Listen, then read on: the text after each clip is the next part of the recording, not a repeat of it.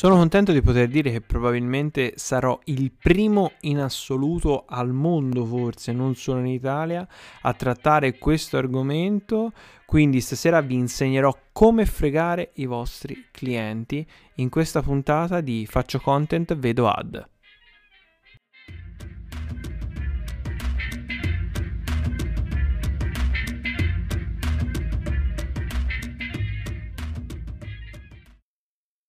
Avevo detto che in questo podcast non avrei mai fatto puntate sul come fare cose o eh, i 5 segreti mistici per, ma stasera mi devo contraddire. Infatti, stasera vi rivelerò come fregare i vostri clienti.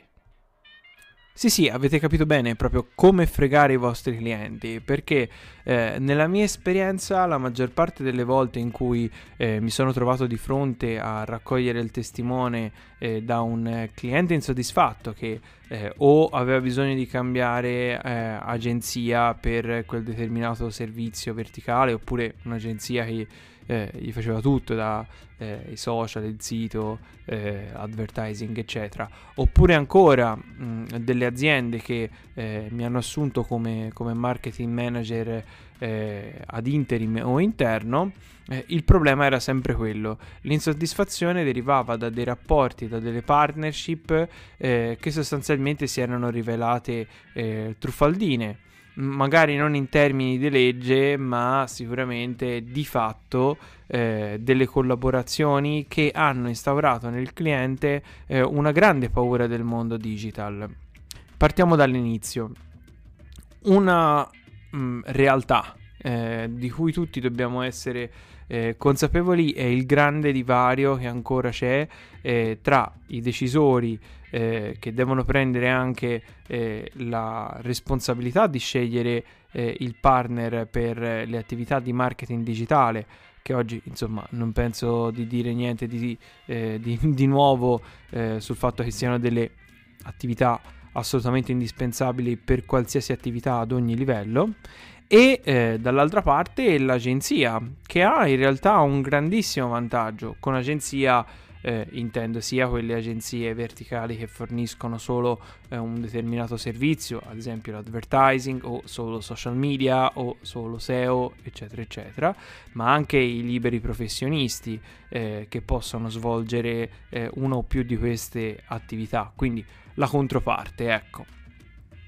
Per cui l'agenzia si trova in un grande vantaggio eh, competitivo. Il mercato ha questa simmetria informativa per la quale eh, innanzitutto tante volte dalla parte del cliente tutte le distinzioni, anche le tre distinzioni che ho fatto poc'anzi, non sono assolutamente colte eh, un cliente che eh, non ha istruzione, non, eh, non, si sa muovere nemmeno nei concetti di base del marketing digitale, eh, molto spesso eh, accomuna tutte quelle che sono queste figure. E dall'altra parte ciò permette eh, a una piccola realtà che magari fa un po' tutto di vendersi per quello che non è eh, ma soprattutto al momento della stipula dei contratti eh, si possono creare dei vantaggi tecnico-competitivi dal lato azienda non indifferenti. Alcune delle cose per cui mi cerco di battere sempre eh, quando sono dalla parte cliente, eh, proprio in difesa, sue, eh, in difesa, dei suoi diritti, eh, quando sono a collaborare come interno nelle aziende, eh, nelle agenzie, scusate, Mm, digital o da libero professionista eh, lo stesso eh, ed è quello cioè di eh, lasciare sempre la completa proprietà eh, degli asset al cliente stesso. L'e-commerce è del cliente, eh, il business manager di Facebook è del cliente, l'account di Google Ads è del cliente, le pagine social sono del cliente. Quindi trovo più che legittimo eh, di eh, lasciare, eh, lasciarsi far pagare una, una fee per eh, la creazione magari di questi asset e questa può essere eh, concordata o comunque eh, aleatoria in base a quello che è il grado di effort necessario per creare la struttura, ma la struttura non è nostra. Mm, non è eh, un, un, comodato d'uso. Eh, per cui, ripeto, farsele pagare sì, anche salate quando sono delle ottime strutture, ma non possono rimanere a noi.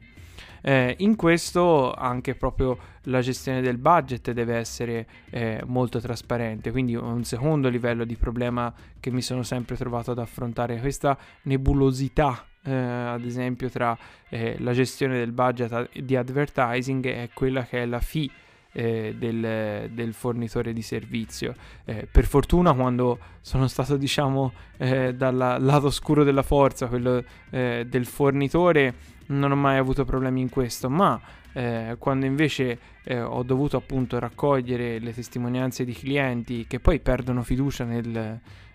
nel sistema, anche questo è stato un tasto molto dolente, quello della chiara ripartizione dei costi. Noi dobbiamo essere consapevoli che il servizio che andiamo a fornire come digital marketer è effimero al, f- fino al punto della vendita. Cioè un, un piccolo grande imprenditore che non ha gli strumenti per potersi porre degli obiettivi intermedi,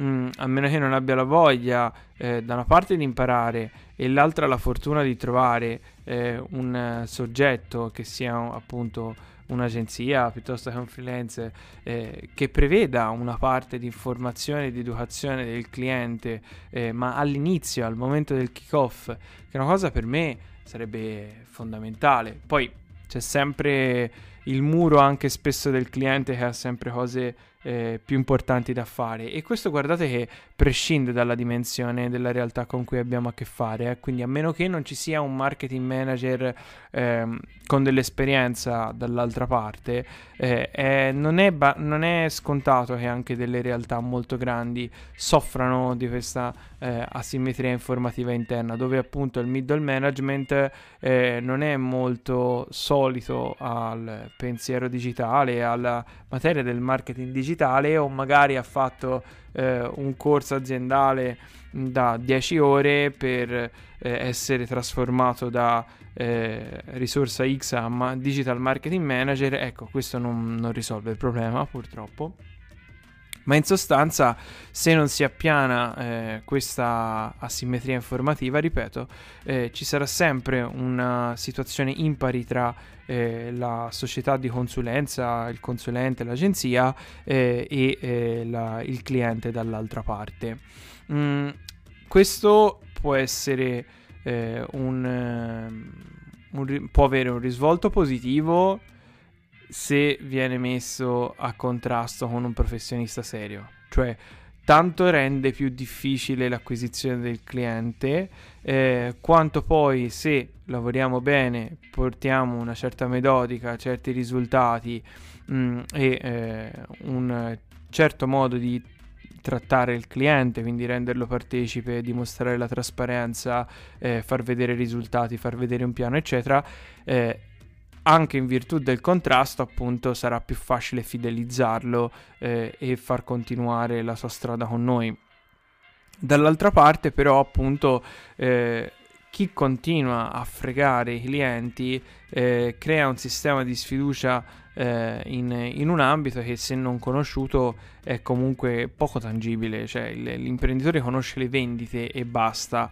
mm, non c'è ancora magari la percezione che aprire un e-commerce o aprire un negozio fisico corrisponde allo stesso esborso economico, però il negozio fisico ci entri dentro, l'e-commerce no, e quindi questo è ancora un passaggio che in molti casi eh, bisogna, bisogna, far fare. Insomma, eh, sta a noi eh, senza dubbio schierarci innanzitutto eh, tra eh, coloro che eh, agiscono in trasparenza e che vogliono far prevalere eh, i risultati eh, su eh, cavalcare l'ignoranza. E dall'altra parte eh, questo è un mio appello aperto a tutti di non sottovalutare mai la possibilità magari di fare della formazione al cliente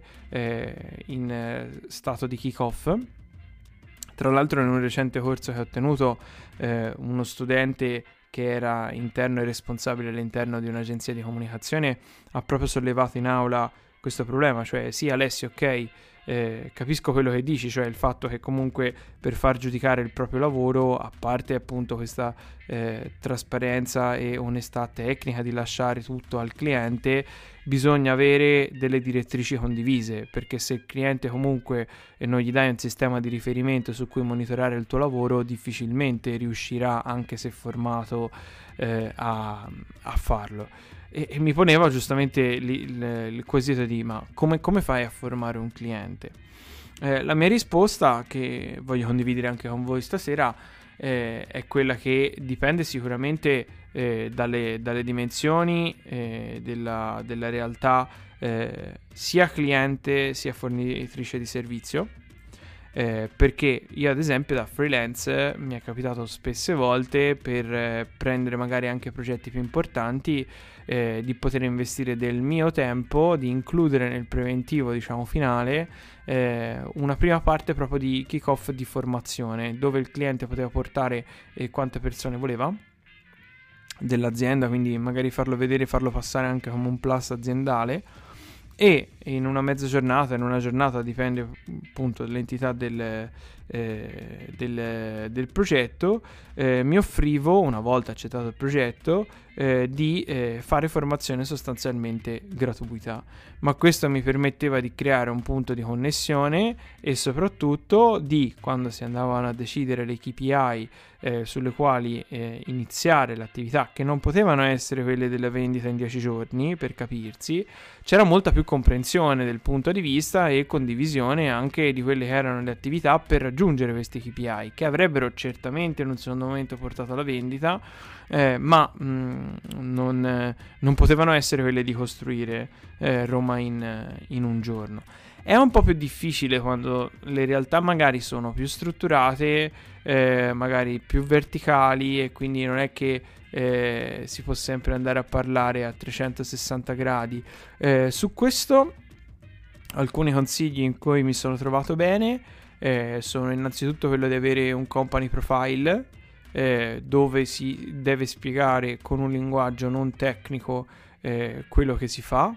per cui del materiale che poi il cliente non eh, utilizza tanto per convincersi nell'acquistare il prodotto quanto piuttosto per entrare nella vostra stessa lunghezza d'onda e vedervi diversi dagli altri in quanto sostanzialmente non avete paura di mostrare a chiare lettere quello che fate e di far capire quello che, eh, quello, quello, di cui vi occupate tutti, tutti i giorni. Eh, mentre dall'altra parte eh, ci sono dei sistemi di educazione del cliente che possono essere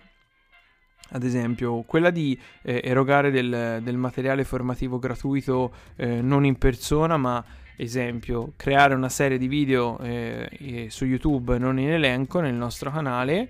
che una volta che il, il cliente ha eh, accettato il prodotto, gli condividiamo con un'email, con una piccola presentazione, eh, proprio per magari mm, come si può dire, mettere questo, questo seme eh, della voglia di far scoprire, senza che noi quindi andiamo ad investire ulteriore tempo, ma il cliente dall'altra parte, pronti via, si trova già eh, un'agevolazione nella, nella, comprensione del lavoro e certamente un carattere distintivo che non vedo fare a molti. Eh, Dall'altra parte si, eh, si, possono tirare su magari dei sistemi di newslettering per i propri clienti, eh, chiamateli percorsi email quanto piuttosto delle newsletter ricorrenti, insomma, eh, quello l'approccio può essere eh, diverso e ugualmente funzionante, eh, dove invece di scaricare tutto insieme eh, il, il, materiale formativo mh, mm, si può dare a puntate, a piccole, a, a piccole dosi, ecco, quindi per farlo digerire anche meglio un appuntamento settimanale eh, oppure appunto se c'è un funnel iniziale, un, un percorso iniziale di mail eh, dopo, dopo, ogni tot, eh, dopo ogni tot giorni. Quindi gli strumenti digitali eh, possono essere utilizzati anche proprio per eh, incrementare non solo eh, le vendite del cliente verso il mercato, ma anche nostre verso il cliente, perché un cliente fedele, fidelizzato, ehm, trasformerà il proprio acquisto di servizio eh, in un acquisto ricorrente e questo, eh, come insomma, abbastanza risaputo, eh, è, un, è, un, indice di buona salute eh, della società, quello di avere una recurrent revenue al posto di un acquisto, di un acquisto fisso. Quindi certamente è un investimento, ma eh, chi vuole qualità eh, deve essere disposto anche a pagare, a mio avviso. E l'onestà non è certo una moneta da poco oggi come oggi, è sempre e sarà sempre apprezzata. Per cui niente, eh, con questa aura di buonismo eh, vi saluto per questa puntata di Faccio Content Vedo Ad. Eh, vi ricordo sempre eh, di contattarmi se volete approfondire l'argomento, se ho detto una sequela di cazzate e me lo volete sottolineare, benissimo, sono aperto veramente a tutto, quindi sentiamoci Instagram, Facebook, LinkedIn, email, dove volete. Una piattaforma vale l'altra, ma l'importante è continuare a far girare le informazioni e perché no, ogni tanto anche un po' di polemica sfoga gli animi, quindi facciamola insieme, sempre, sempre presenti per far polemica, mister polemica. Ciao, buona serata.